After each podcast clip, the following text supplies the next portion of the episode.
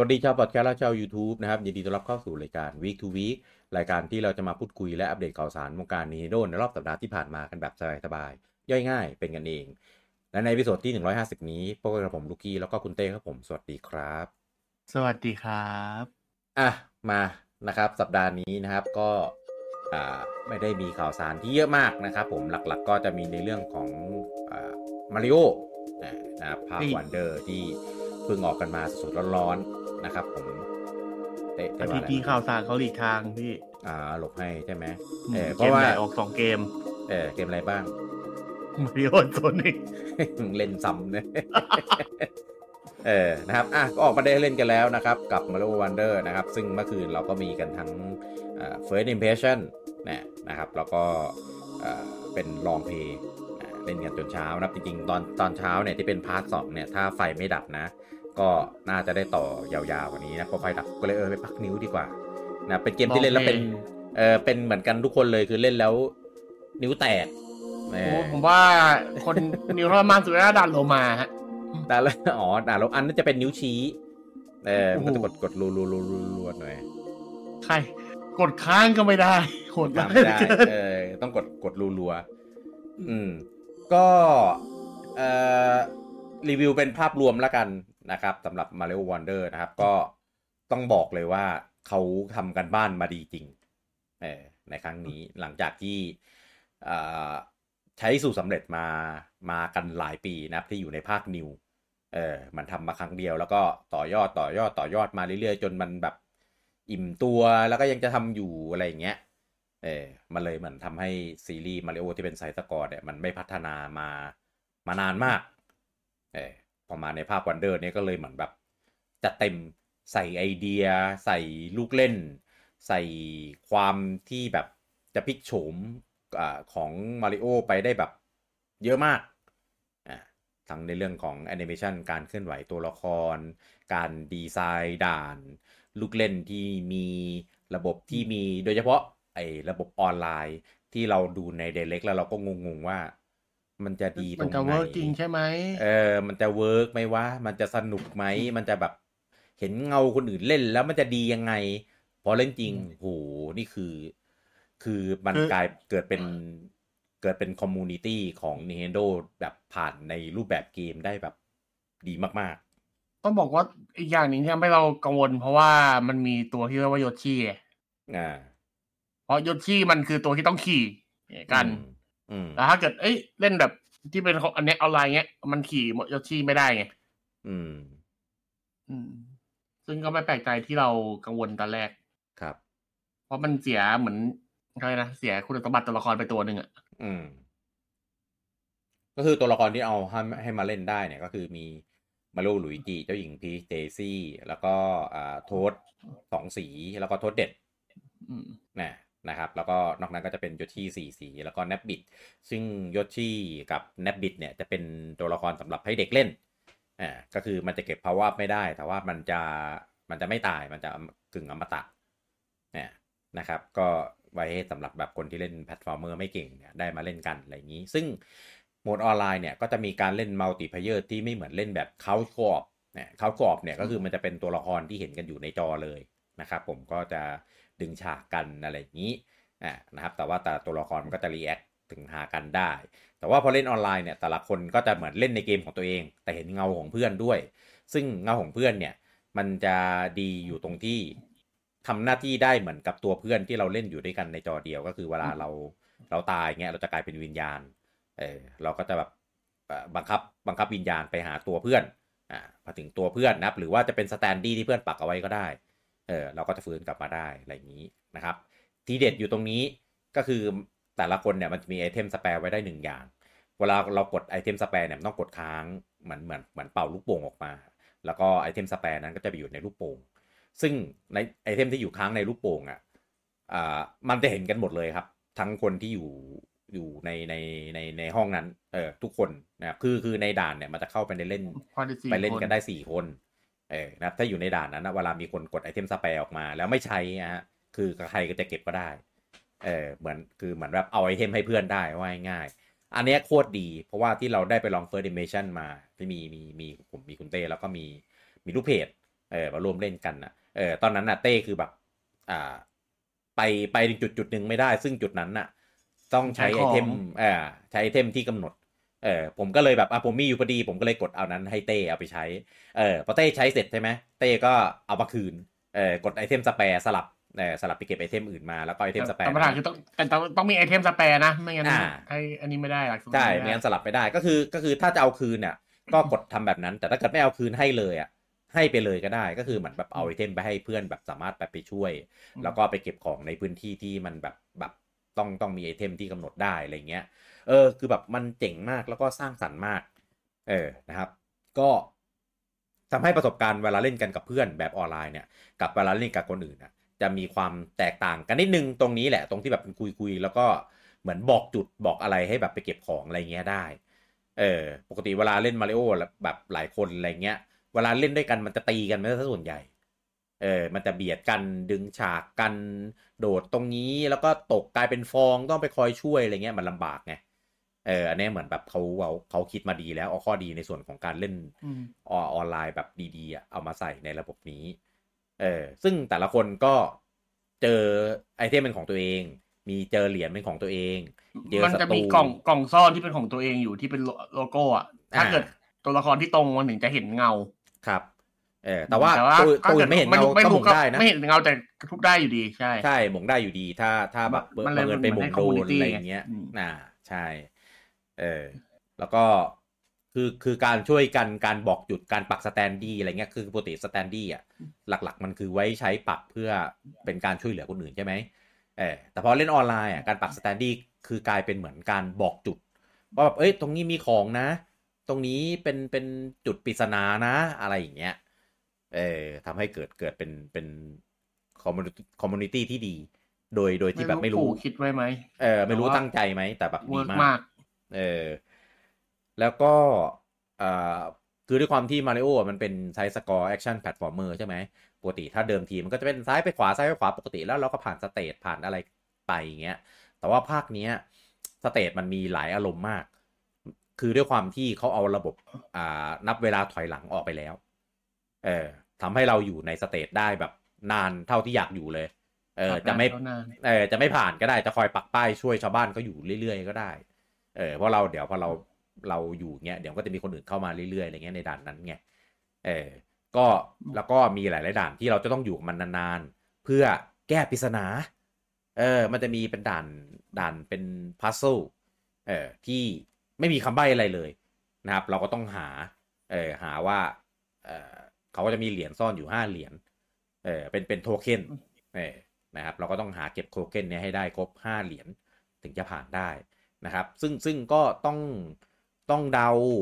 ต้องต้อง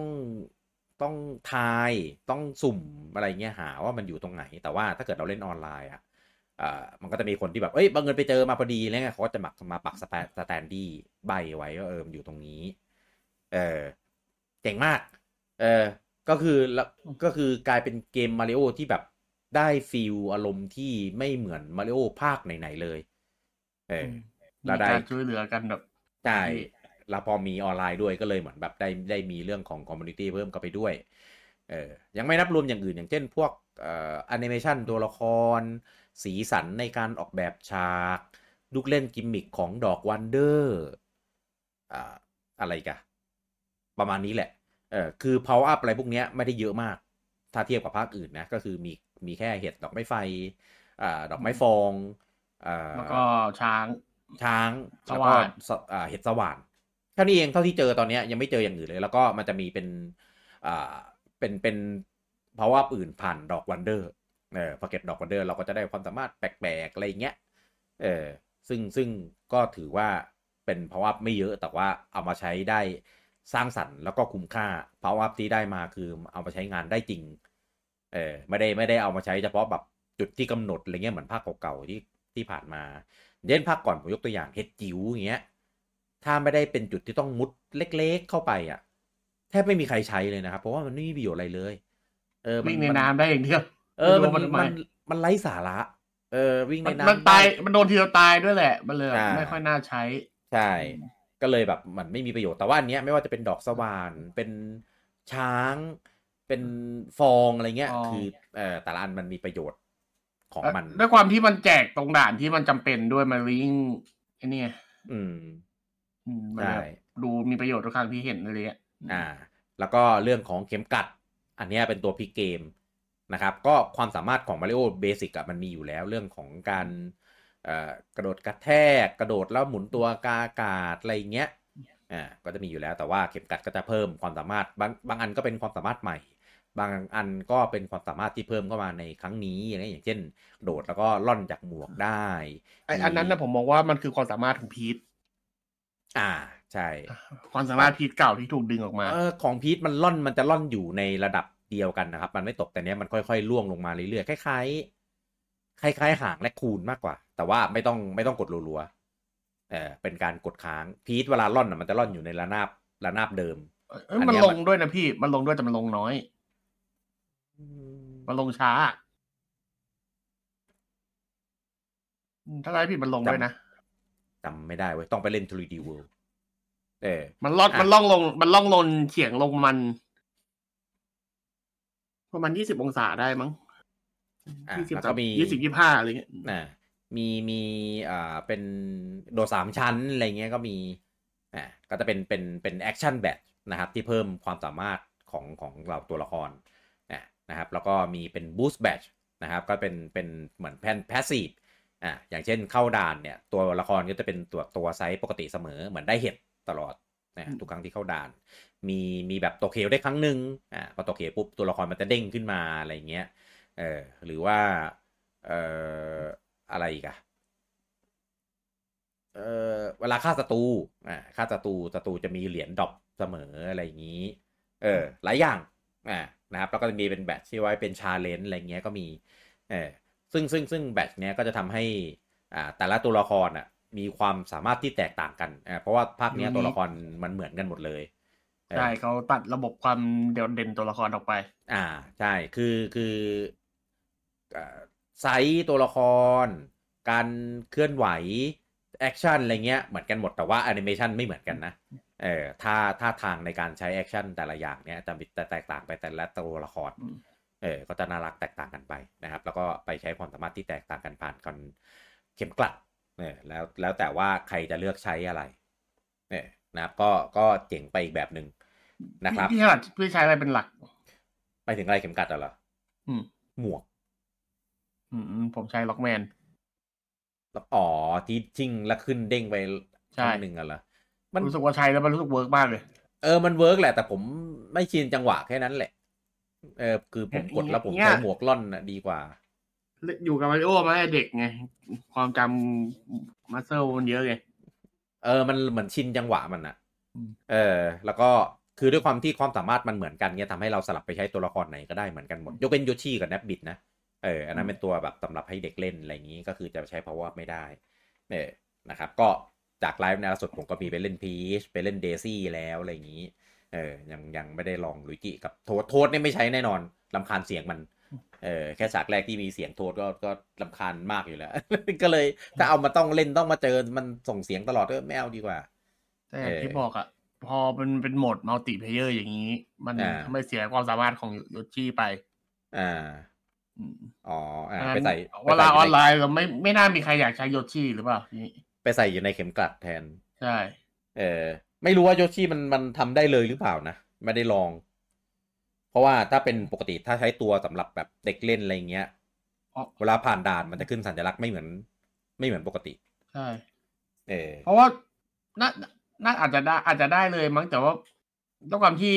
โยชิจุดเด่นมันก็คือเนี่ยอะไรอะให้เพื่อนนี่ได้ไงให้เพื่อนขี่อ่ะเพื่อนขี่ได้อืมมันเสียความสามารถไปเลยใช่คือคือถ้าเล่นออนไลน์อ่ะไม่ไม่ไม่ค่อยมีประโยชน์เท่าไหร่โยชิอ่ะถ้าเล่นแบบเล่นแบบต้องเล่นเขาอ่ะถึงจะมีประโยชน์ใช่ถ้าเขาชอบอ่ะมันให้เพื่อนขี่ได้ก็ยังเจอเข็มกัดที่เป็นความสามารถโยชิแล้วฮะอ่าใช่นั่นแหละอันนั้นน่ะจริงๆเป็นความสามารถลุยจินะครับไม่ลุยจิกระโดดสูงเฉยแต่อันนี้มันกระโดดแล้วมันมีขาไต่ขาขาลุยจิแต่ไม่มีวิ่งกาอากาศนะพี่อันนี้มีมีครับแต่เป็นลุยจิใน Mario Lost Level ครับมันเป็นแบบนั้นเลยครับเออโดดสูงแล้วก็เอาขาตีขากาอากาศเออแบบนั้นเลยครับเป็นเป็นลุยจิในภาคเก่า เออมันจะมีมันจะมีความสามารถแบบนี้เออคือโยชิอ่ะเวลาที่มันตีขากลางอากาศมันเหมือนแบบพอกดแล้วกดอืดมันจะมันจะเป็นคลื่นขึ้นไปอีกทีนึงขึ้นไปได้แต่เนี้ยมันเหมือนแบบตีขาขาอากาศเพื่อแบบให้ล่อนอยู่กลางอากาศนานกว่าเดิมอะไรอย่างนี้เออจะจะจะเป็นคนละสไตล์กันซึ่งผมไม่ชอบเลยคือมันทำให้ตัวละครไอ้นี่ด้วยอ่าช้าเออตัวละครมันมันเคลื่อนไหวช้าลงด้วยคือว่ายง่ายมันเล่นเป็นหลุยจิตลอดเวลาในในหลุยจิแบบเมื่อก่อนนะนะเออคือมันโดดสูงจริงแต่ว่าจังจังหวะอะไรมันจะแบบผมเล่นหลุยจิยุคนิวผมว่ามันไม่ใช่อย่างนี้มันสนุกกว่านี้อ่าใช่มันมันมันจะไม่ใช่แบบนี้เอออันนี้มันเป็นหลุยจิแบบเก่าเลยมันจะแบบช้าๆเหมือนน่าจะเป็นหลุยจิในไอ้นี่ด้วยมั้งในภาค ยู เอส เอ อ่ะเพราะผมไม่เล่นพวกนั้นไงเออนั่นแหละจะเป็นจังหวะแบบนั้นนะเล่นแล้วผมก็ผมก็ไม่ชอบเหมือนกันลองใช้ทีเดียวแล้วก็เหมือนจังหวะตัวละครมันมันมันเพี้ยนไปจากที่เราจะซิงค์อ่ะก็เลยแบบว่าไม่ไม่ใช่เออคือดีจริงแต่ว่าไม่ชอบเออซึ่งเข็มกัดมันเปลี่ยนระหว่างทางไม่ได้นอกจากเราตายเออถ้าเราเช็คพอยต์แล้วเรายอมตายเพื่อจะเปลี่ยนเข็มกัดก็ว่ากันไปอีกเรื่องนึงเอออ๋อแล้วก็มีอีกอย่างนึงที่นึกขึ้นได้ก็คือภาคเนี้ยยังไม่เจอจุดทำบล็อกร้อยตัวเลยนะแปลกมากเหมือนเขาทำทำไมพี่เขาขายเออเออเลยก็คือเอามาขายในร้านแทนน่ะมีแบบซื้อหนึ่งตัวซื้อห้าตัวอะไรเงี้ยซื้อห้าตัวพี่คุ้มเออซึ่งเอาจริงๆผมก็ไม่เคยซื้อหรอกนะถึงแม้จะตายบ่อยก็เถอะเพราะว่าระหว่างทางเรามีโอกาสได้บล็อกบ่อยมากเออด่านเราเล่นซ้ำได้แล้วก็เหรียญม่วงอ่ะ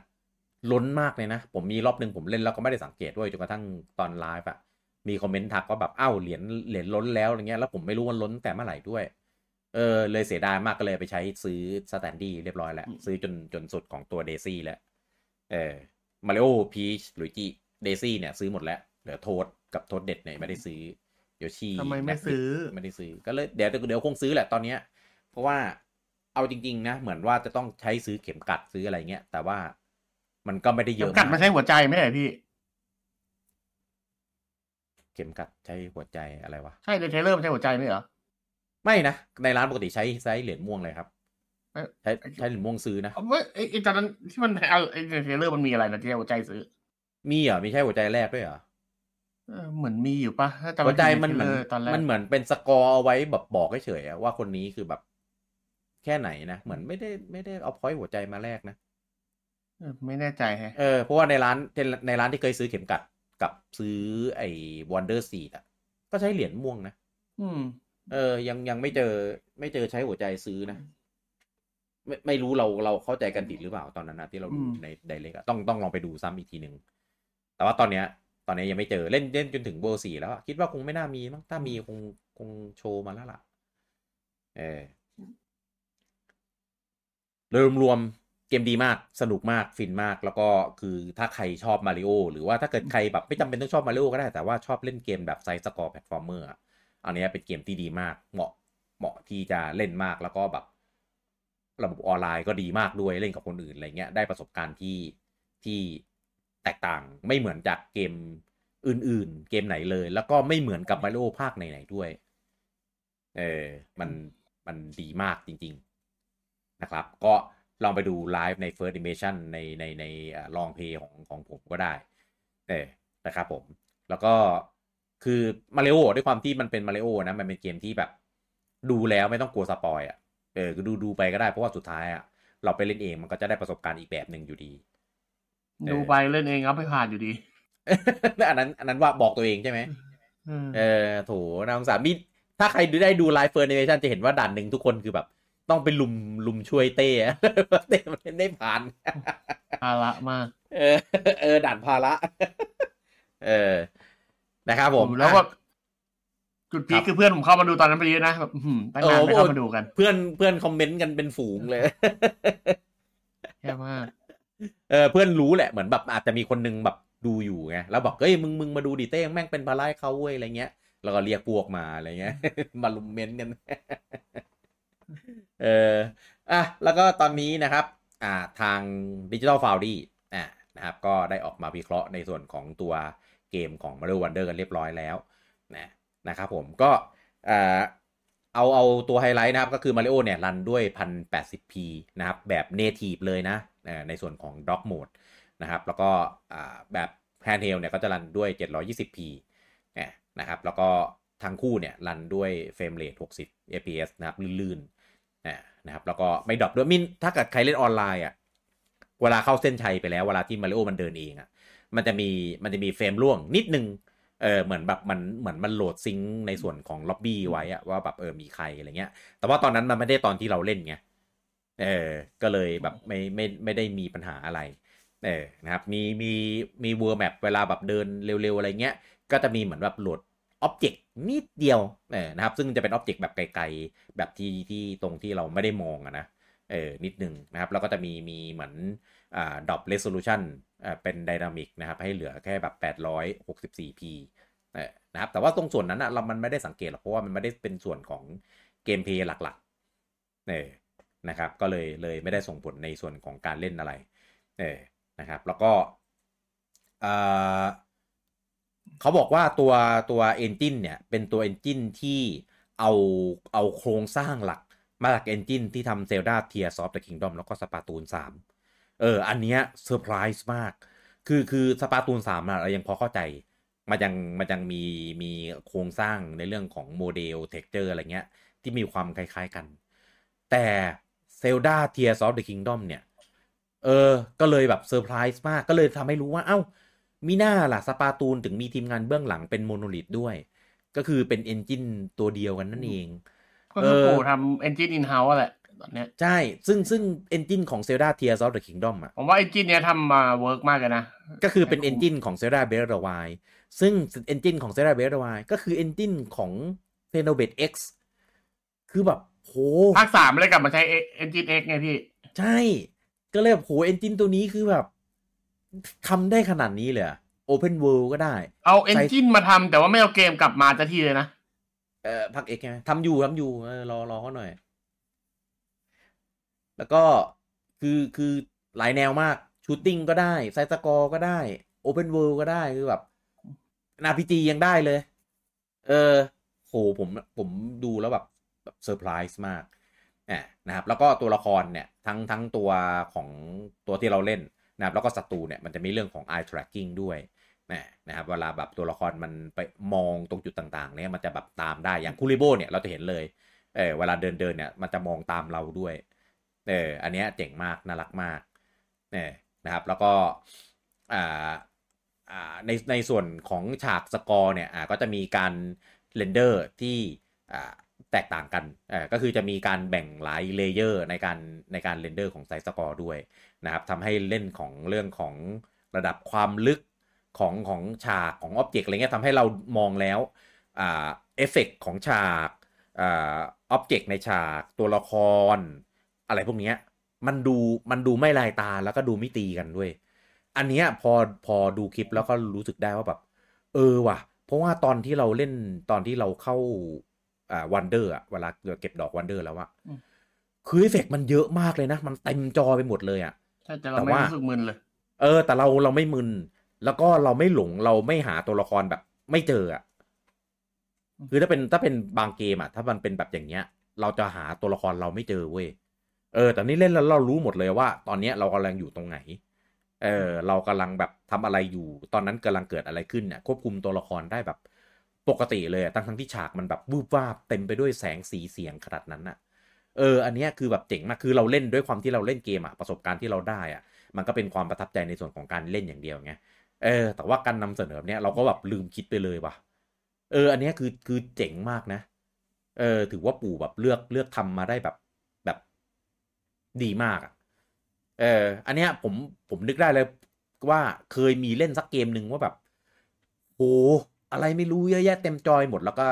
มองมองไม่เห็นตัวเราเลยอะไรเงี้ยเออไม่รู้ว่าตัวเราทำอะไรอยู่ตรงไหนอะไรเงี้ยมันล้นมันแน่นไปหมดเออแต่กับมาริโอเนี่ยไม่เป็นเออนะครับอันนี้อันนี้ถือว่าเจ๋งมากมีผมยกตัวอย่างก็แล้วกันมันมีอ่าเทรนด์ไนน์ตี้ไนน์บางธีมเออที่เราดูเราดูดูคลิปดูตอนที่เขาแนะนำอ่ะเฮ้ยมันดูสวยมากเลยนะมันดูแบบน่าเล่นมากแต่พอเล่นจริงแล้วอ่ะลายตาเออมองไม่ออกเลยอะไรเงี้ยมันมันแบบสีสันมันเต็มไปหมดอะไรเงี้ยเออแต่นั้นด้วยความที่มันเป็นเป็นธีมอีเวนต์ไงแต่ Mario เนี่ยมันเป็นเกมหลักเออมันก็เลยเหมือนแบบต้องคิดมาให้ดีหน่อย แล้วก็มีการใช้อ่า texture แบบสไตล์การ์ตูนอะไรอย่างนี้อ่าเพื่อใส่เพื่อเพิ่มสีสันให้กับตัวละครแล้วก็มีแอนิเมชันของตัวละครที่ละเอียดมากนะไอมีคนไอเนี่ยไอเกมเพลย์เนี่ยเขาทำเทียบไปให้ดูว่าเข้าท่ออะไรเงี้ยเข้าท่อทั้งไออย่างที่ชอบคือแอนิเมชันตอนใน Power Up อ่ามันเป็นเก็กท่าใช่มีมีท่าโพสแล้วก็จะมีเอฟเฟกต์อยู่ข้างหลังใช่อ่าที่ที่เจ๋งขนาดดอกไม้ไฟอ่ะยังยังมีไอ้นี่เลยเออมีไฟล้อมใช่มีไฟล้อมเก็บเห็ดอะไรเงี้ยก็มีมีหมดเลยเข้าท่อออกท่ออ่ะคือแบบแอนิเมชันจะไม่เหมือนกันด้วยนะเออตอนออกท่อถ้าออกท่อมาจากด้านบนเงี้ยมันก็จะมีแบบเหมือนแบบห้อยท่อห้อยห้อยปากท่อแล้วก็โดดลงมาคือแบบโหเจ๋งมากละเอียดมากนะครับอ่ะลองไปดูคลิปเต็มๆในการวิเคราะห์ของอ่าเทคนิค analysis เอ่อของเขาได้นะจากช่อง Digital Foundry อ่านะครับผมก็โดยรวมนะครับผมก็ออกมาในทางที่ดีมากๆเลยนะครับผมในแง่ของเทคนิคนะครับแล้วก็ในแง่ของเกมเพลย์ในแง่ของเอ่อผู้เล่นเราที่เป็นแบบผู้บริโภคปกติอะไรเงี้ยอันนี้เรารู้กันอยู่แล้วนะครับอันนี้ก็ไปเสพในเชิงเทคนิคกันได้นะครับสำหรับใครที่ชอบเชิงลึกในเรื่องของการพัฒนาเกมนะครับผมอ่ะแล้วก็ปู่ก็ออกไอคอนมานะครับฉลองเกมออกนะครับจริงๆอ่ะผมไปเจอในเกมมาก่อนเอ่อก่อนข่าวเออนะครับคือกดเข้าไปเพื่อว่าเอ๊ะมาริโอออกไปดีไปเปลี่ยนไอคอนเป็นมาริโอดีกว่ากะจะไปดูไอคอนของไอ้มาริโอ ทรี ดี World อ่ะที่ปู่แจกๆมาก่อนหน้านี้เออกับ Galaxy อ่ะเออดูหาตัวมาริโอมาใส่เข้าไปเอ้ามีอันนี้พอดีเลยนี่หว่าเออของมาริโอเนี้ยมาพอดีเลยเออก็เลยแบบเอาเจอแล้วก็มาเลยเอามาลงมาบอกกันเนี่ย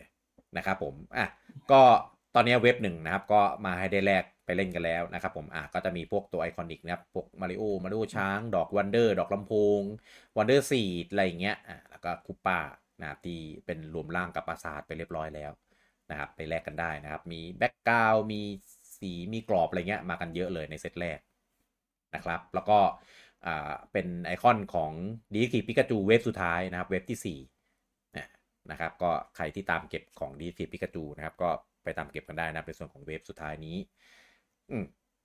อ่ะเราบูออนนะครับในจากเรื่องของอ่า Mario Wonder กันไปนะครับผมตอนนี้นะครับมีเรื่องแปลกนะครับที่ตอนนี้ยังไม่ได้คำตอบกันนะครับก็คือปู่เนี่ยลบคลิป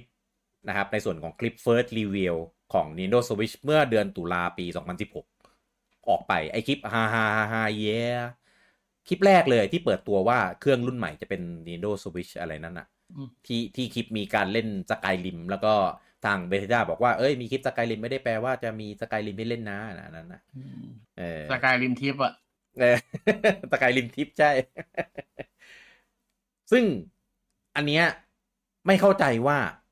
ลบทำไมอาจจะเป็นลิขสิทธิ์เพลงตอนนี้บอกก็ได้หรือไม่ก็อีกอย่างนึงก็คืออย่างคือก็เปิดเครื่องใหม่ซึ่งเปิดตัวเครื่องใหม่มันก็ไม่เกี่ยวอะไรกับเปิดตัวเครื่องเก่าปะไม่ไม่ถ้าเกิดชื่อมันคล้ายเดิมมันจะปิดมันปู่ชอบปิดของเก่าพี่เออปู่ชอบปิดของเก่าตอนประกาศของใหม่เป็นนี้มันประจำอันเนี้ยมันมันขึ้นเป็นรีมูฟปะมันไม่ได้ขึ้นเป็นไพรเวทอะเหมือนแบบลบไปเลยอะไพรเวทปะไม่ปกติปู่รีมูฟอยู่แล้วก็เลยไม่แน่ใจรีมูฟหรือไพรเวทอาจจะต้องหาจะอาจจะติดลิขสิทธิ์เพลงอ่ะอย่างที่เราคือเราคุยกันว่าเอ้ยมันอาจจะมีเรื่องของเพลงหมดลิขสิทธิ์อะไรงี้หรือเปล่าแล้วแบบไม่ได้ต่อเพราะว่าคลิป First Reveal มันไม่ได้ใช้แล้วกันในปัจจุบันน่ะใช่เออก็เลยเหมือนแบบอ่ะลิขสิทธิ์เพลงหมดแล้วคงคงซื้อไว้ประมาณแบบเนี้ย ห้าหก ปีอะไรเงี้ยแล้วก็พอหมดแล้วก็เลยเหมือนอ่ะลบคลิปทิ้งเพราะว่าไม่ได้อะไรแล้วแต่คนก็ช่างไปเจอช่างไปสังเกตเออก็เลยแบบเจอกันแล้วก็ อ่ะเป็นประเด็นขึ้นมานะครับซึ่งผมมองว่าไอ้ลบเพราะว่าจะมีอันสองอ่ะผมว่าไม่ไม่ค่อยเมคเซนส์เท่าไหร่ต่อให้ชื่อเหมือนกันน่ะวันปล่อยคลิปวันอะไรมันก็โชว์อยู่แล้วผมว่าจะเป็นประเด็นก็ต่อเมื่อปู่ลบแล้วก็ไปรีอัพโหลดใหม่แล้วเปลี่ยนเพลงแล้วสมมติเพลงมันติดลิขสิทธิ์อะไรเงี้ยนะอันนั้นแหละแต่เป็นประเด็นเออแบบทำทำไมเหรออะไรเงี้ยเออแต่ถ้าลบไปเลยแต่ปู่ก็ทำอยู่แล้วไงไอ้เรื่องลบเพื่อประกาศใหม่ถ้าลบไปเลยอ่ะลบไปเลยไม่ว่าไม่ว่ากันไม่เป็นไรเออนะครับอาจจะแต่แต่แต่ผมว่าก็ไม่น่าไม่น่าเกี่ยวอะไรกับ Switch สองอ่ะ เออว่าปู่ปู่เคยมีทำนี้มาก่อนแล้วพี่พวกประกาศเครื่องใหม่แล้วลบของเก่าทิ้งอ่ะอันนั้นมันเป็นรุ่นรุ่นที่มี minor change ถึงลบป่ะถ้าเป็นรุ่นแบบรุ่นใหม่ วี ยู ก็ลบทิ้งตอนประกาศสวิตช์ป่ะใครผิดผมจำคลิปเปิดตัว วี ยู ไม่ได้แล้วเอาตรงๆไอ้ที่ยิงชิงก็รู้ไงพี่อันนั้นมันเป็นงาน อี ทรี นี่ก็นั่นแหละมันเปิดตัวในงานพี่ไม่รู้ต้องต้องไปส่องแต่นั้นเก่ามากแล้วอันนั้นช่างมันใช่อันนั้นเขาก็ลบไม่เขาลบเขาลบตอนประกาศเครื่องใหม่อย่างนี้ตลอดพี่มันมันเป็นคัลเจอร์เขาอ่ะไม่มีแล้วรีมูฟไปเลยใช่ไหมล่ะไม่ได้ขึ้นไพรเวทไม่ไม่ผมไม่มีลิงก์ไงผมก็เลยดูไม่ได้แต่ว่ามันไม่เหลือแล้วไม่เหลือแล้วโอเคแต่ว่าปกติแล้วเวลาถึงเดือนผมทำนี้ตลอดเวลาประมาณเดือนตุลาเนี่ยเราก็จะเอามาพูดกันเสมอว่าเอ้ยเดือนตุลานะของเมื่อปีสองพันสิบหกเคยมีคลิปเปิดตัวนี้นี้เอามาแปะลิงก์ให้ไปดูกันอะไรเงี้ยเออตอนนี้ก็คือจะไม่มีแปะแล้วนะครับนอกจากแบบใครแบบดูดเอาไว้อะไรเงี้ยเออก็อาจจะยังมีอยู่เอ้ยเคยดูดไว้ป่ะวะเออแต่แต่กระทั่งมันเถอะมันมันมีช่องดูดอยู่แล้วแต่ว่ามีมีคนดูดอยู่แล้วปกติปู่มันไม่มันไม่แปลกปู่ทำมาตลอดอยู่แล้วแต่คงหรอกคงยังไม่เปิดตัวเครื่องใหม่เร็วๆนี้หรอกอืมก็คือคือตอนนี้อยู่นะพี่คือตอนนี้กระแสเครื่องใหม่มันมันมาแรงมากนะครับแล้วปู่ก็เหมือนคอนเฟิร์มไกลๆอย่างไม่เป็นทางการด้วยเออมีพูดหินพูดเหมือนแบบเผลอหลุดมาโดยเฮียชุนอะไรเงี้ยไม่ก็เฮียชุนนั่นแหละทำหลุดบ่อยก็เอ้ยปล่อยๆไปแล้วกันเฮียชุนจะไม่ต้องกังวลอะไรเงี้ยคงพูดเต็มปากตะทีอะไรเงี้ยคงต้องให้พ้นช่วงนี้ไปก่อนเออช่วงนี้มาเปิดไม่ได้หรอกไม่งั้นเดี๋ยวส่งผลกระทบกับยอดขายไม่เออได้เลยพี่เพราะว่าตอนนี้เขามีความมั่นใจเพิ่มขึ้นแล้วเพราะว่าเอ้ยหลอกขายมาริโอเครื่องแดงไปกินเลยแต่มันขายได้แค่ที่ญี่ปุ่นไงที่อื่นไม่ได้ขายดีขนาดนั้นก็มันขายแล้วไงมันไม่เหลืออะไรค้างไม่เหลือเครื่องลายค้างแล้วไงอ๋อก็ประกาศตอนนี้แล้วแบบเออปล่อยเครื่องลายมาทีหลังเนี่ยคนไม่ด่าแล้วพอรู้แล้วว่ามันเป็นเครื่องที่แบบประกาศทีหลังไงได้อะได้พี่ญี่ปุ่นนะจ้ะเอาเป็นว่าตอนนี้ยังไม่รู้คำตอบเออยังไม่รู้สาเหตุที่แท้จริงนะครับในเรื่องของการลบคลิปนี้นะครับก็ว่ากันไปต่างๆนานานะครับแล้วแล้วแต่ว่าจะคิดปู่ก็คงเออแล้วแต่จะคิดแล้วกันจริงๆกูอาจจะมือลั่นก็ได้เออทีมงานอาจจะมือลั่นไปเผลอกดลบอะไรอย่างงี้ก็ได้ปู่ลบอยู่แล้วพี่อันนี้ผมอันนี้ผมตามผมตามปู่มาสมัครผมไอ้นี่อยู่อืมผมตามพวกคลิปพวกนี้อยู่ไงพวกคลิปของเก่าๆอีทีแล้วปู่ลบทิ้งตลอดครับข่าวต่อไปนะครับผมอ่ะตอนนี้ก็เปิดกันไปที่เรียบร้อยแล้วนะครับกับ Nintendo Store สาขาใหม่นะครับกับสาขาเกียวโตนะนะครับก็เปิดไป Grand Opening นะครับวันที่สิบเจ็ดที่ผ่านมานะครับก็ตามชื่อเลยนะครับก็เปิดที่เกียวโตนะครับซึ่งก่อนสองสาขาก่อนหน้านี้ก็จะมีเปิดที่โตเกียวนะครับแล้วก็โอซาก้านะนะครับอันนี้เป็นสาขาที่สามนะครับที่เปิดที่เกียวโตนะครับโดยจะตั้งอยู่ที่ทากาชิมายะ เอส ซี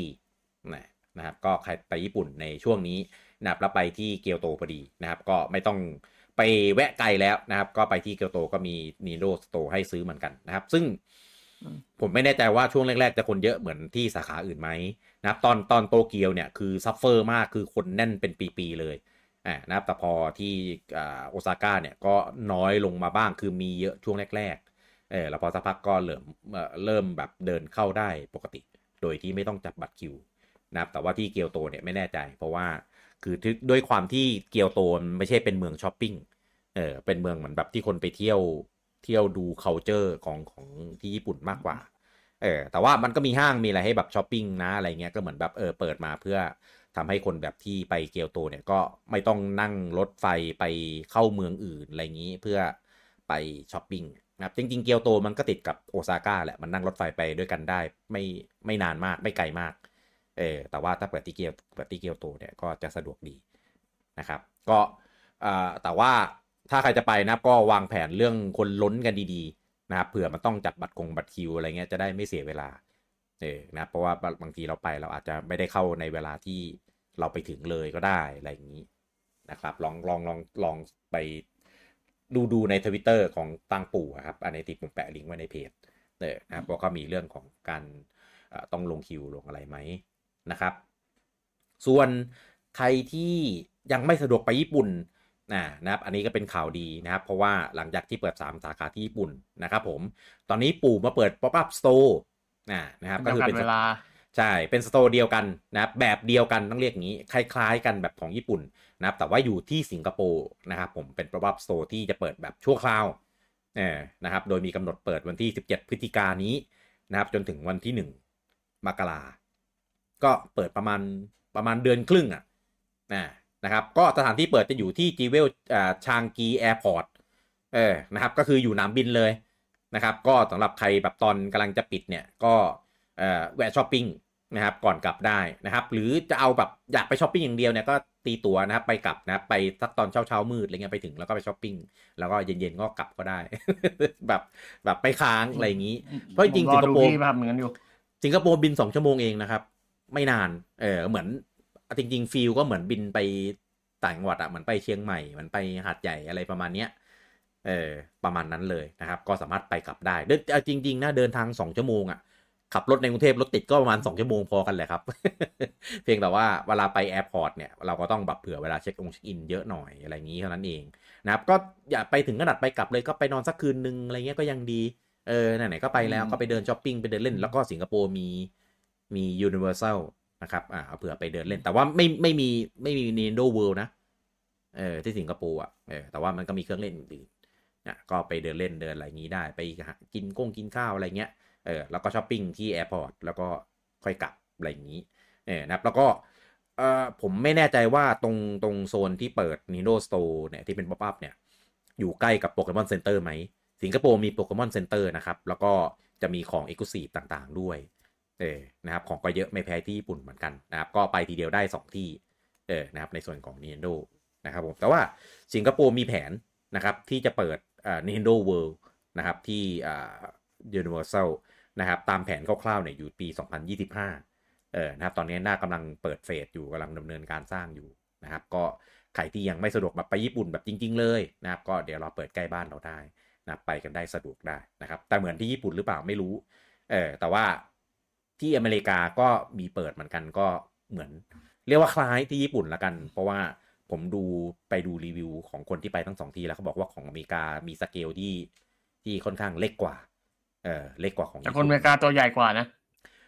ไม่ใช่หมายถึงสเกลพื้นที่อ๋อเออไม่ไม่ใช่สเกลเครื่องเล่นเออไอสเกลเครื่องเล่นเนี่ยพอกันแล้วมีปัญหาอยู่เออเพราะว่าเขาเอามาแบบเหมือนกันเลยอะไรเงี้ยซึ่งแปลกมากนะเพราะว่าจริงๆอ่า Universal Studio อ่ะมันเป็นของฝรั่ง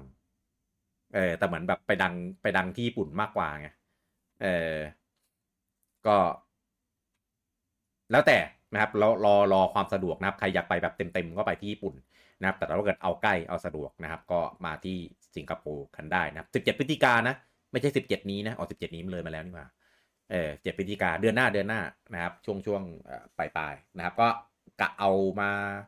ขายช่วงเทศกาลนั่นแหละเออนะครับแต่ว่าไม่รู้ว่าจะมีมีของ Exclusive ไหมแต่ว่าของที่มาเนี่ยก็จะเป็นของแบบอ่าพวกเบสิกพื้นฐานอ่าที่ที่มีอยู่ทุกซีซั่นอยู่แล้วเออที่มาลงกันในภาพที่เขามาโปรโมทนะครับก็สนใจสถานที่นะครับจุดเดินอ่าโลเคชั่นที่เปิดอะไรเงี้ยอ่าก็ไปดูรายละเอียดในเว็บได้นะครับผมก็อันนี้มีแปะลิงก์ไว้ในเพจเหมือนกันนะครับผมอ่ะอีกหนึ่งข่าวนะครับอันนี้เป็นข่าวที่เอ่อส่วนตัวผมผมเซอร์ไพรส์มากนะครับกับอ่าสิ่งที่แฟนๆชาว Potterhead นะครับกำลังรอกันอยู่นะครับกับ Hogwarts Legacy เวอร์ชันของ Switch นะจริงๆของเครื่องอื่นเนี่ยก็ถ้าของ Next Gen นะครับอ่าลงมาให้เล่นกันตั้งแต่เดือนกุมภาเนี่ยแล้วก็ของ Last Gen นะครับก็พวก พี เอส โฟร์ Xbox One อะไรเงี้ยก็อ่าเหมือนเลื่อนเลื่อนเลื่อนแล้วก็สุดท้ายก็มาลงให้ได้เล่นกันประมาณเดือนพฤษภามั้งถ้าผมจำไม่ผิดนะนะครับแล้วก็ของ Switch เนี่ยตอนตอนแรกอะเดิมทีวางแผนไว้จะขายเดือนกรกฎาอ่าแล้วก็เลื่อนมายาวเลยจนกระทั่งถึงวันที่สิบสี่พฤศจิกายนนะครับก็คือสิบสี่เดือนหน้านะครับแล้วก็ข่าวเงียบหายไปเลยนะครับจนกระทั่งในช่วงสัปดาห์ที่ผ่านมาเนี่ยมีการปล่อยสกรีนช็อตผ่านตัวหน้าสโตร์ของ Nintendo ก็คือใน eShop ว่าง่ายๆคือสามารถเปิดพรีออเดอร์ได้แล้วด้วยนะครับผมซึ่งสกรีนช็อตเนี่ยปล่อยมาหลายภาพเลยนะครับแล้วก็เซอร์ไพรส์มากคือผมอะไม่ได้บอกว่าจะซื้อมาเล่นหรอกนะของ Switch อะแต่ว่าอยากเห็นว่ามันจะทำออกมายังไงคือของผมเนี่ยผมเล่นเวอร์ชันของ Xbox Series ส่วนของ Beedle เนี่ยเล่นของเวอร์ชัน พี ซี เต้เต้ก็เล่นของ Xbox ใช่ไหม Xbox ครับเล่น S คือของ Xbox เนี่ย ยังรู้สึกว่ามันแบบ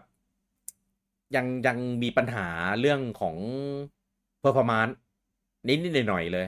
เออคือไม่สมูทนะว่าง่ายๆคือภาพก็สวยตามตามศักยภาพของเครื่องแหละแต่ว่าก็ก็มีปัญหาเรื่องของเพอร์ฟอร์มานซ์ของ พี ซี เนี่ยหนักเลยเพราะของวิดีโอเล่นของ พี ซี เออคือต้องต้องจูนอัพเยอะเลยอ่ะกว่าจะแบบเล่นให้ลื่นได้ของวิดีโอนะเออก็ก็เลยกำลังคิดอยู่ว่าขนาดของแบบเครื่องที่แบบศักยภาพดีๆอ่ะยังเหนื่อยเลยของ Switch จะรอดไหมวะเออแล้วพอประกาศลงก็เลยแบบอยากรู้มากว่ามันจะออกมาเป็นยังไงพอเห็นสกรีนช็อตแล้วก็เลยแบบเออถามว่าอยากลองไหมจริงๆก็อยากลองนะแต่เกมมันขายราคาราคาเต็มอ่ะไม่ไม่ไหว ที่จะลองมากเออแต่เห็นสกรีนช็อตแล้วก็เซอร์ไพรส์ว่าแบบเฮ้ยมันทำได้ขนาดนี้เลยเหรอคือเฟรมเรทอ่ะสามสิบแน่นอนอันเนี้ยไม่ต้องไม่ต้องคาดเดาแต่ว่าสามสิบเนี่ยเป็นสามสิบล่วงหรือสามสิบนิ่งหรือยังไงก็ไม่รู้เหมือนกันเออส่วนเอ่อดูจากสกรีนช็อตอ่ะเอ้ยมันสวยกว่าที่คิดเยอะเลยนะก็เลยไม่รู้ว่าทีมงานอ่ะพอร์ตพอร์ตกันแบบไหนใช้ศาสตร์มืดในการพอร์ตหรือเปล่าหรือเกมเกมจะเต็มไปด้วยเวทมนต์หรือเปล่าแบบแบบของเครื่องปกติยังเต็มไปด้วยเวทมนต์เต็มไปหมดเลยก็คือก็คือบั๊กอ่ะที่เราเรียกว่าเวทมนต์อ่ะเออมันไม่มีบั๊กทั้งนั้นนะพี่เกมนี้พี่ก็รู้อยู่ใช่ใช่ไม่มีบั๊กมีแต่เวทมนต์ก็เลยแบบไม่รู้ของ Switch เนี่ยจะเต็มไปด้วยเวทมนต์มนตราคาถาต่างๆเต็มไปหมดเออก็รอดูนะครับรอพิสูจน์กันได้นะครับสิบสี่พฤศจิกายนนี้นะครับคิดว่าคงไม่น่ามีเดโมเนี่ยนะครับแต่ว่าตอนนี้รอรอดูคลิปเกมเพลย์อยู่เออตอนนี้มีปล่อยมาแต่สกินช็อตอย่างเดียวยังไม่เห็นตัวคลิปเกมเพลย์นะครับไม่รู้ว่าของเครื่องลัดเจนเขามีคลิปเกมเพลย์ปล่อยออกมาไหมนะครับแต่ว่าเมื่อไหร่เกมออกเราได้เห็นแน่คลิปเกมเพลย์นะครับคงมีคนเอาทำออกมาหรือไม่ก็อาจจะมีคลิปเปรียบเทียบเลยด้วยซ้ำแต่ว่าถ้าคิดจะเล่นน่ะอย่าไปดูคลิปเปรียบเทียบเลยดูแล้วมันดูแล้วมันช้ำใจเพราะว่าของ Switch ยังไงเครื่อง performance มันมันต่ำต้อยกว่าเครื่องอื่นชาวบ้านเขาอยู่แล้วอะเออไปยิ่งดูคลิปเปรียบเทียบมันยิ่งทำให้รู้สึกไม่ดีนะครับแต่ว่าถ้าเกิดใครใครอยากเล่นแบบแพนเฮลอยู่แล้วนะครับก็อันนี้ก็เป็นทางทางเลือกที่ดีนะครับเพราะว่าเห็นว่าของ Steam Deck หรือของ อาร์ โอ จี ก็ก็หนักหนาสาหัสพอๆกันเออเพราะว่ามันก็เหมือนแบบรันด้วย พี ซี อะไรอย่างงี้ใช่ไหมเออเซตการเซตติ้งอะไรพวกนี้มันก็จะแบบลำบากลำบากหน่อยต้องเล่นแบบรูแบบอะไรเงี้ยภาพก็เพื่อผมไปดูภาพที่เขาเล่นบน Steam Deck กับ อาร์ โอ จี แล้วก็แบบเออดูดูทรมานอ่ะเอออุตส่าห์แบบซื้อเครื่องแบบขนาดนี้มาปรับภาพแบบอย่างนี้เพื่อเล่นเพื่อให้รันได้แล้วก็เพื่อที่จะให้มันมีแบตเล่นได้นานพออะไรเงี้ยเออนะครับแต่ว่าชาว Switch นะครับผมก็ถ้าอยากจะเล่นก็เดี๋ยวเราติดตามกันได้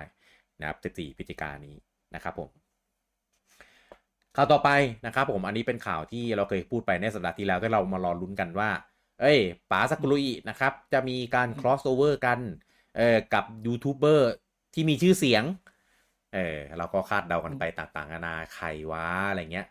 สุดท้ายแล้วนะครับก็เป็นช่อง YouTube ของ Retro Game Master เออก็คือเป็นช่องที่เขาเอาพวกเกมเกมเก่าเกมคลาสสิกอะไรเงี้ยมามามาแคสเอ่อเล่นกันจริงๆมันเป็นรายการทีวีมาก่อนเออแล้วก็ค่อยหลังๆก็มามาคอนเวิร์ตมาเป็นทำเป็นช่อง YouTube อะไรอย่างงี้อ่ะก็มีป๋าซากุรุอินะครับเอาช่องเนี้ยมา crossover ด้วยเออนะครับก็ต่อไปจะได้รู้แนวทางเออถ้าจะ crossover แบบนี้เราจะได้รู้ว่าเออเขาเอาช่องแบบนี้มาอะไรเงี้ยนะเออก็อันเนี้ยช่อง crossover เขียนว่าเป็น part หนึ่ง ด้วยเออก็เลยไม่รู้ว่าจะจะมี crossover กับคนอื่นอีกในครั้งหน้าไหมเออกับใครอะไรอย่างนี้เออนะครับก็ไปดูอยากเห็นแบบ crossover แบบสองคนเล่นสแมชกับซากุรุอิคนเดียวอะไรเงี้ย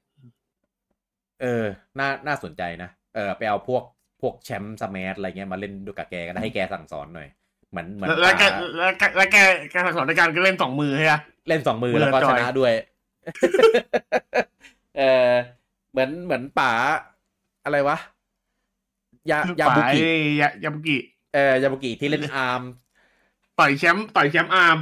คือคือต่อยแชมป์จนแบบไม่เหลือศักดิ์ศรีแชมป์เลยอ่ะคือแบบเละเละตุ้มเป๊ะเหมือนเหมือนผมเป็นแชมป์ไม่ใช่เหรอ เหมือนแชมป์เล่นไม่เป็นเลยอ่ะอันนั้นคือดูแล้วแบบเชี่ยคือป๋าแบบแม่งไม่ไว้หน้าเลยอ่ะคือจัดแบบจัดเต็มเต็มสกิลป๋าบอกเอ๊ะมีคนมาลองมือแล้วเอออยากหาคนมาถล่มอยู่พอดีเออนะครับก็ก็อยากอยากเห็นป๋าแกเล่นสแมชกับคนอื่นเหมือนกันนะป๋าตะกุเรียนะเออรอดูเราดูเผื่อเผื่อเขาหน้าแกจะเอาเอามาเล่นแต่ว่าถ้าเป็นแคสเกมแบบอย่างเงี้ยไม่รู้ว่าจะจะได้หรือเปล่าเออรอรอดูเราติดตามกันไปนะครับอ่ะต่อไปไปในส่วนของยอดขายนะครับแต่ว่าก่อนจะไปสู่ยอดขายประจำสัปดาห์นะครับตอนนี้ทาง Microsoft นะครับแล้วก็โมแจงนะครับได้ออกมาเปิดเผยยอดขายของ Minecraft นะครับตอนนี้ยอดขายของ Minecraft รวมนะครับรวมเนี่ยก็คือมันจะมีของ พี ซี ใช่ไหมมีของคอนโซลมีของมือถือแล้วก็มีของ Switch ด้วยนะครับอันนี้รวมของเวอร์ชั่น Bedrock Edition ไปด้วยนะเออตั้งแต่สมัยนู้นที่ออกแล้วก็รวมของ Bedrock ไปด้วยนะครับตอนนี้ทะลุสามร้อยล้านชุดเป็นที่เรียบร้อยแล้วนะครับผมซึ่งก็จะเห็นได้ว่าหลังๆเนี่ย Switch มันขายดีมากนะครับไม่รู้ว่าในสามร้อยล้านเนี่ยมีของ Switch เท่าไหร่เออนะครับก็ถือเป็นยอดที่น่าสนใจมากนะครับจริงๆอะผมก็อยากกลับไปเล่นอีกครั้งนึงนะถ้ามีเวลานะครับตอนนี้เห็นเวลาแล้วก็เออไว้ก่อนแล้วกันเออเพราะว่าจริงๆจริงเมื่อก่อนเราเล่นใน Switch กันถูกมั้ยที่เราเล่นกันจริงๆกันเออก็อยากจะมาเปิดในใน พี ซี ไปเล่นกันน่าจะสะดวกกว่าเยอะน่าจะทำอะไรอะไรได้ได้คล่องกว่าเออนะครับแล้วก็อ๋อแต่ว่ามันไม่มีมันไม่มีธีมมาริโอให้โหลดป่ะถ้าเป็นเครื่องอื่นมันนี้มัน Exclusive แต่ว่าบนเครื่อง Switch มั้งน่าจะนะเออแต่ว่าไม่ไม่รู้ว่าถ้าถ้าโหลดบน Switch เราโฮสต์บน Switch แล้วเครื่องอื่นมันจอยได้ป่ะเออตอนนี้มันมันมีเป็นเป็นอะไรนะเซิร์ฟที่เป็นเซิร์ฟกลางอ่ะที่แบบไม่ไม่ต้องเปิดเครื่องโฮสต์ไว้อ่ะต้องจ่ายตังค์ป่ะเดดิเคทเออๆต้องจ่ายตังค์มันก็จะไม่ผิดเหมือนจ่ายเป็นรายเดือนนะถ้าจะไม่ผิดอืมครับผมอ่ะต่อไปเป็นยอดของประจำสัปดาห์นะครับเริ่มก่อนที่ฝั่ง ยู เค เช่นเคยนะครับอันดับหนึ่งสัปดาห์นี้นะครับก็ยังคงเอ่อติดชาร์ตอย่างเหนียวแน่นนะครับกับ อี เอ Sports เอฟ ซี ยี่สิบสี่นะนะครับผมอันดับที่สองนะครับก็อ่าคงที่เหมือนกันนะครับกับ Assassin's Creed Mirage นะครับอันนี้ผมจบแล้วแล้วก็เหมือนจบเลยไม่ได้แบบคือจบลบทิ้งคือคือมันจบพลุนแล้วไงก็ไม่รู้จะเก็บไว้ทำไมอะไรเงี้ยไม่ได้รอ ดี แอล ซี ไม่รออะไรด้วยเออแล้วก็มูฟออนแบบอย่างรวดเร็วนะครับจนรู้สึกว่าเอ้ยเกมนี้ทำไมมัน มันผ่านเราไปเร็วจังเออนะครับเอ่อบูจังเขาจบหรือยังนะโอ้ยพี่เขาเล่นต่อหรือเปล่าต้องถามนี้ก่อนเห็นเล่นแต่ Super Robot นะตอนนี้เห็นพูดพูดอยู่เอออ่ะก็ติดชาร์ตเป็นอันดับที่สองนะครับที่ฝั่งยุโรป ยู เค นะครับอันดับที่สามนะครับเป็น Jedi Survivorนะครับอันนี้ขึ้นมาจากอันดับที่เจ็ดนะครับอันดับที่สี่นะครับ Lord of the Fallen นะครับเป็นเกมใหม่เข้าชาร์ตในสัปดาห์นี้นะครับอันดับที่ห้านะครับเป็น Mario Rabbit Spark of Hope อันนี้หลุดชาร์ตไปไกลแล้วแล้วก็กลับมานะครับอันนี้ไม่แน่ใจว่าเกิดอะไรขึ้นที่ฝั่ง ยู เค หรือเปล่าถึงว่าแบบได้ขึ้นมาติดชาร์ตอันดับที่ห้าขนาดนี้อาจจะลดราคาหรืออะไรเปล่าอืมอันดับที่หกนะครับเป็น Red Dead Redemption อันนี้ภาคแรกนะเอออันนี้แบบแผ่นเพิ่งออกมั้งถ้าจำไม่ผิดอ่าก็เลยขึ้นชาร์ตนะครับมาอยู่อันดับที่หกในสัปดาห์นี้อันดับที่เจ็ดนะครับเป็น Mario Kart แปด Deluxe นะครับตกมาจากอันดับที่สี่อันดับที่แปดนะครับ The Grinch Christmas Adventure อ่าอันนี้เป็นเกมใหม่เข้าชาร์ตนะครับซึ่งอันนี้เพิ่งเดือนตุลาเองนะทำไมเกมคริสต์มาสมันขายเร็วจังทำไมคนนี่ไงอะไรอ่ะฉลองล่วงหน้าไงอ๋อรีบใช่ไหมเอออันดับที่เก้านะครับ Hogwarts Legacy นะครับผมตกมาจากอันดับที่ห้าแล้วก็อันดับที่สิบนะครับ Minecraft ของ Nintendo Switch นะครับตกมาจากอันดับที่เก้าต่อไปเป็นชาร์ตในส่วนของฝั่งญี่ปุ่นนะครับผมอันดับหนึ่งนะครับผมโอ้นี่เขาแซงหน้าขึ้นมาได้นะครับกับ Detective Pikachu Returns นะครับผมสัปดาห์นี้ได้ไปอีก หนึ่งหมื่นหกพันสองร้อยสี่สิบแปด ชุดนะครับผมยอดรวมอยู่ที่ หนึ่งหมื่นหนึ่งพันแปดร้อยแปดสิบเจ็ด ชุดอันดับที่สองนะครับ Pikmin สี่นะครับผมอันนี้ตกมาจากตกมาหรือเปล่าอ๋อมันมีเกมใหม่ๆอยู่ด้วยนะครับผมสัปดาห์นี้ได้อีก หนึ่งหมื่นสี่พันหนึ่งร้อยสิบสี่ ชุดนับยอดรวมอยู่ที่ เก้าแสนหนึ่งหมื่นสองพันสามร้อยเก้าสิบแปด ชุดอันดับที่สามนะครับ Jinsei Game for Nintendo Switch นะครับอันนี้เกมอะไรน่าจะเป็นไอเกมออฟไลน์ป่ะถ้าผมจะไม่ผิดเอออ่าสัปดาห์นี้ได้อีก หนึ่งหมื่นสามพันสี่ร้อยสี่สิบสาม ชุดยอดรวมอยู่ที่ สี่หมื่นสามพันเจ็ดร้อยสิบ ชุดนะครับอันดับที่สี่นะครับเป็นเลียเซไกอันนี้เกมอะไรไม่รู้เหมือนกันเกมใหม่เข้าชาร์ตในสัปดาห์นี้นะครับเต้รู้จักปะอืม มีไม่มีของผมไม่ไม่ไม่ไม่คุ้นชื่ออืมสัปดาห์แรกได้ไปอยู่ที่ หกพันสี่ร้อยหกสิบสี่ ชุดนะครับอันดับที่ห้านะเป็น Pokémon Scarlet and Violet นะครับก็ยังคงขายดีอยู่นะครับแล้วก็มันมี ดี แอล ซี ด้วยในช่วงนี้นะครับยอดสัปดาห์นี้ทำยอดได้อีก หกพันสามร้อยแปดสิบเอ็ด ชุดยอดรวมอยู่ที่ ห้าจุดหนึ่งห้า ล้านอันดับที่หกนะครับ Mario Kart แปด Deluxe นะครับสัปดาห์นี้ได้อีก หกพันสองร้อยยี่สิบห้า ชุดนะครับยอดรวมอยู่ที่อ่า ห้าจุดห้าหนึ่ง ล้านอันดับที่เจ็ดนะครับเป็น Minecraft ของ Nintendo Switch นะครับสัปดาห์นี้ได้อีกห้าพันแปดร้อยเก้าสิบแปด ชุดยอดรวมอยู่ที่ สามจุดสองแปด ล้านอันดับที่แปดนะครับเป็น River City Rival Showdown อ่าอันนี้เป็นภาคเหมือนรีบูทนะครับของคุนิโอนะครับสัปดาห์แรกนะสัปดาห์อยู่ที่ ห้าพันเจ็ดร้อยยี่สิบสอง ชุดนะครับอันดับที่เก้านะเป็น Super Smash Brothers Ultimate นะครับสัปดาห์นี้ได้อีก สี่พันห้าร้อยหกสิบหก ชุดยอดรวมที่ ห้าจุดสาม ล้านและอันดับที่สิบนะครับ อี เอ Sports เอฟ ซี ยี่สิบสี่นะครับสัปดาห์นี้ทำได้อีกอ่า สี่พันห้าร้อยห้าสิบเจ็ด ชุดอันนี้เครื่อง Switch นะเอ่อยอดรวมอยู่ที่ สองหมื่นเจ็ดพันสี่สิบหก ชุดนะครับผมอันนี้เป็น Top สิบ สัปดาห์นี้ของญี่ปุ่นอ่านะครับก็ Switch กลับมายึดชาร์ตอีกครั้งนึงแล้วนะครับของฝั่งญี่ปุ่นในสัปดาห์นี้นะครับต่อไปเป็นในส่วนของฮาร์ดแวร์นะครับ อ, อันนี้ยอดขายเริ่มกลับมาปกติแล้วนะครับหลังจากสัปดาห์ที่แล้วขึ้นไปเป็นแสนนะครับเพราะว่ามี โอ แอล อี ดี เครื่องแดงออกไปนะครับผมสัปดาห์นี้นะครับออริจินอลนะครับ ห้าพันหนึ่งร้อยเจ็ดสิบ ชุดอ่า Switch Lite นะครับ สี่พันแปดร้อยยี่สิบแปด ชุดแล้วก็ โอ แอล อี ดี นะครับ สามหมื่นสี่พันสี่ร้อยเจ็ดสิบสอง ชุดนะครับรวมสามรุ่นนะครับอยู่ที่ สี่หมื่นสี่พันสี่ร้อยเจ็ดสิบ ชุดนะครับผมก็ยอดขายตกลงมาเป็นครึ่งเลยทีเดียวนะครับพอหลังจากยอดขายเริ่มนิ่งแล้วนะครับในส่วนของเครื่องแดงต่อไปเป็นของ พี ห้า นะครับผมเวอร์ชันปกตินะครับผมอยู่ที่ หนึ่งหมื่นแปดพันห้าร้อยหกสิบห้า ชุดแล้วก็เวอร์ชันดิจิตอลนะครับ หนึ่งพันหนึ่งร้อยสี่สิบสี่ ชุดนะครับรวมสองเวอร์ชันอยู่ที่ หนึ่งหมื่นเก้าพันเจ็ดร้อยเก้า ชุดนะครับอันนี้ยอดขายก็ล่วงเหมือนกันเออแล้วก็ส่วนของ Xbox นะครับผม Series X นะครับหกร้อยเก้า ชุดแล้วก็ Series S นะครับสี่ร้อยเจ็ดสิบเจ็ด ชุดนะครับรวมสองเวอร์ชันอยู่ที่ หนึ่งพันแปดร้อยสิบหก ชุดนะครับผมอันนี้เป็นยอดขายในส่วนของฮาร์ดแวร์ฮาร์ดแวร์ในสัปดาห์นี้นะครับผมก็สัปดาห์นี้ข่าวไม่ค่อยเยอะมากเออนะครับแต่ว่าก็มีเรื่องให้เราได้พูดคุยกันประมาณหนึ่งนะครับผมอันนี้ก็จบจบซีซั่นด้วยนะครับในส่วนของเอพิโซดที่หนึ่งร้อยห้าสิบเออนะครับอันนี้ผมพูดเพื่อผมเตือนตัวเองว่าต้องทำรูปใหม่ต้อง ต้องทำรูปใหม่อีกแล้วนะเออเราเราเลิกได้ไหมพิธีกรรมเนี้ยเออพี่เป็นคนทำเองเออแต่พอพอมันทำแล้วมันก็เลยเหมือนแบบมันก็ต้องทำไปเรื่อยๆไงแล้วทำแล้วทำมาหนึ่งร้อยห้าสิบตอนแล้วอะเออทำมาสิบห้าแบบแล้วอะเออจะมาเปลี่ยนเลิกทำมันก็พี่จะโทษใครไม่ได้แล้วนอกจากพี่เออหาเรื่องเองอะเออเพราะจริงๆข่าวสารมันไม่น่ามีซีซั่นอะหาเรื่องเองนั่นแหละเออแต่ว่าด้วยความที่ Week to Week ยังยังหาเรียกว่าอะไรนะหารูปที่เป็นคอนเซปต์แบบตรงกลางไม่ได้ไงเออก็เลยแบบเปลี่ยนไปเรื่อยเผื่อจะเจอแบบที่ที่โอเคที่ชอบที่ถูกใจแต่ว่าก็ที่ชอบที่ชอบเออแต่ว่าก็ยังไม่เจอก็เปลี่ยนไปเรื่อยๆแล้วกันอันนี้ผมเตือนตัวเองนะครับอย่าลืมนะเข้าใจไหมอ่ะเงียบเลยนึกว่าพี่คุยกับตัวเองโอเคแล้วเดี๋ยวกลับมาเจอกันได้ใหม่นะครับในสัปดาห์หน้าเอพิโซดหน้านะครับกับ Week to Week สำหรับสัปดาห์นี้เอพิโซดนี้ผมลูกกี้แล้วก็คุณเต้ต้องขอลากันไปก่อนครับผมสวัสดีครับสวัสดีครับด้วยฮะสวัสดีครับเออแย่มากเฮ้ยผมพูดแล้วไม่ใช่เหรอเมื่อกี้เสียงไม่มา